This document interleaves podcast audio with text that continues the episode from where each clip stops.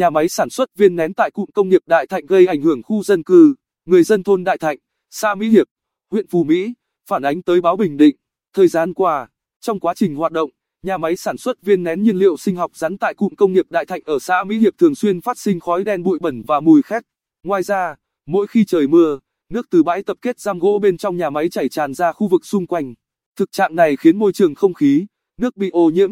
tác động xấu đến đời sống, sức khỏe của nhiều hộ gia đình ở khu vực lân cận. Một người dân ở gần nhà máy sản xuất viên nén cho biết, ống khói của nhà máy thường phát ra trụ khói đen ngòm, mùi khét bốc ra rất khó chịu, ảnh hưởng không tốt đến sức khỏe người dân, nhất là các cụ già và trẻ em. Chúng tôi mong chính quyền địa phương và các ngành chức năng liên quan sớm kiểm tra, có biện pháp khắc phục, bảo đảm môi trường sống trong lành cho người dân. Theo xác nhận của ông Phạm Thanh Liêm, Chủ tịch Ủy ban Nhân dân xã Mỹ Hiệp, từ đầu năm 2020 đến nay, chính quyền địa phương phối hợp với các phòng, ban chức năng của huyện Phú Mỹ thực hiện 2 đợt kiểm tra tại nhà máy sản xuất viên nén nhiên liệu sinh học rắn của Công ty cổ phần năng lượng Bình Định. Kết quả kiểm tra cho thấy đơn vị này chưa triển khai đồng bộ các giải pháp giảm thiểu ô nhiễm môi trường đúng theo cam kết tại kế hoạch bảo vệ môi trường đã được cấp thẩm quyền phê duyệt. Trong đó, công ty sử dụng vỏ hạt điều, củi cây điều trong quá trình hoạt động sản xuất làm phát sinh khói đen và mùi khét. Ngoài ra, chưa xây dựng hoàn thiện hệ thống thu gom nước để thu gom nước mặt mỗi khi trời mưa. Còn theo Phòng Tài nguyên và Môi trường huyện Phú Mỹ, sau khi kiểm tra,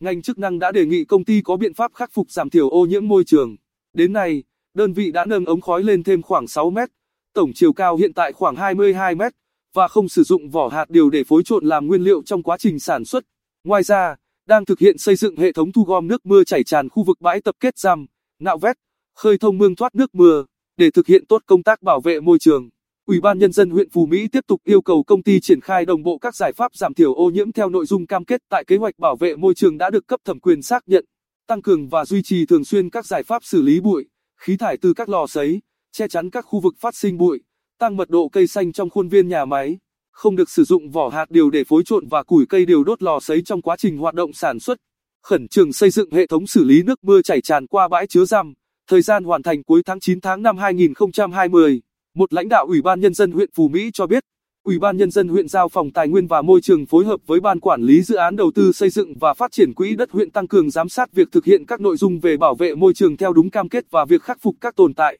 đồng thời, rà soát quy mô công suất hoạt động theo thực tế để hướng dẫn công ty thực hiện các quy định về hồ sơ môi trường đúng theo quy định hiện hành. Bên cạnh đó, huyện giao Ủy ban Nhân dân xã Mỹ Hiệp giám sát việc khắc phục ô nhiễm của công ty, thông tin kịp thời kết quả cho người dân địa phương biết để theo dõi giám sát.